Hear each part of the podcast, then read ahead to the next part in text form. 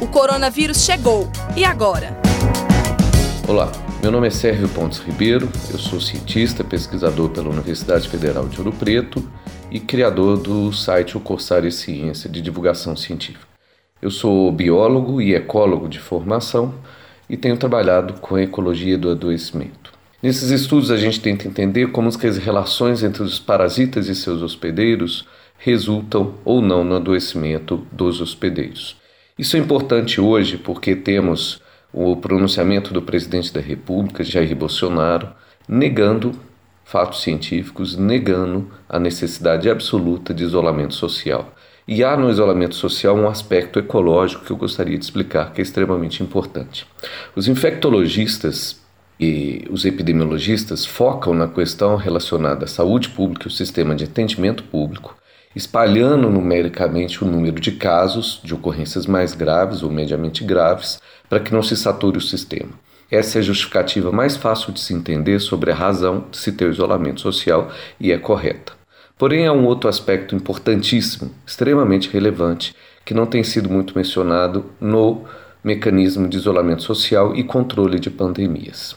Quando um novo parasita invade um hospedeiro, ele encontra esse hospedeiro com nenhuma resistência imunológica a seu crescimento. No primeiro momento, essa entrada nessa nova espécie de hospedeiro se dá de uma maneira suave.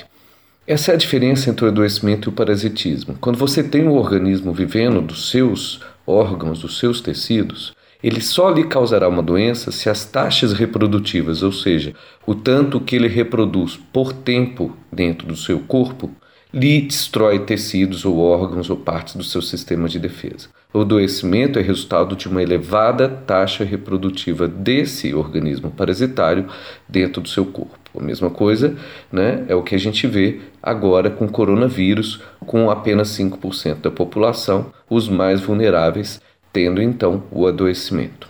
Pois bem, em populações em condições selvagens, sem um controle civilizatório do processo, o que vai acontecer sempre é que aquelas cepas, o que a gente chama de linhagens evolutivas ou genótipos, que reproduzem mais em menos tempo, vencerão.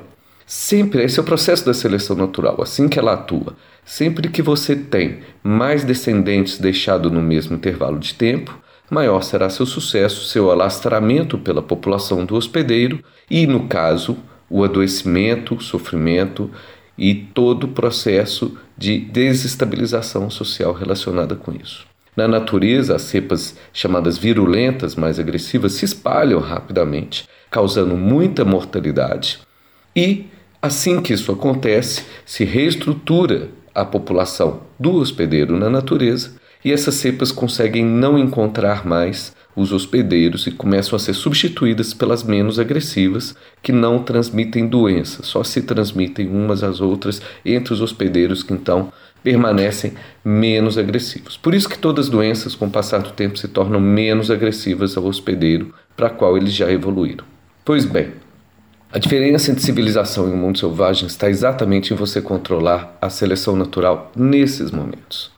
A gente tem que ver que podemos entrar num processo de exposição uns aos outros e dar armas aos eugenistas, às pessoas que não se importam com o sofrimento de ninguém, não se importam com a morte, com toda a tristeza, pobreza e miséria que vai sobrecair sobre essa camada da sociedade que irá morrer e criar todo o ambiente necessário para que as cepas mais agressivas, virulentas se espalhem na nossa população causando um certo caos social que trará mais prejuízos econômicos do que lutar contra isso agora. O processo que a OMS, o Ministério da Saúde do Brasil e de vários países vem adotado de isolamento, na verdade do mundo inteiro, de isolamento social, é uma maneira de artificialmente conter não só a curva de saturamento do sistema público de saúde, mas também as cepas mais virulentas. Na hora que uma pessoa infectada que adoece gravemente é tratada em isolamento completo, você não terá essa doença se espalhando com esse indivíduo contaminado.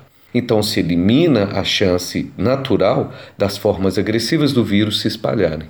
Esse controle social é extremamente importante, não só para o momento de agora, mas para que ao longo do próximo e do ano seguinte a doença não retorne de uma maneira muito agressiva.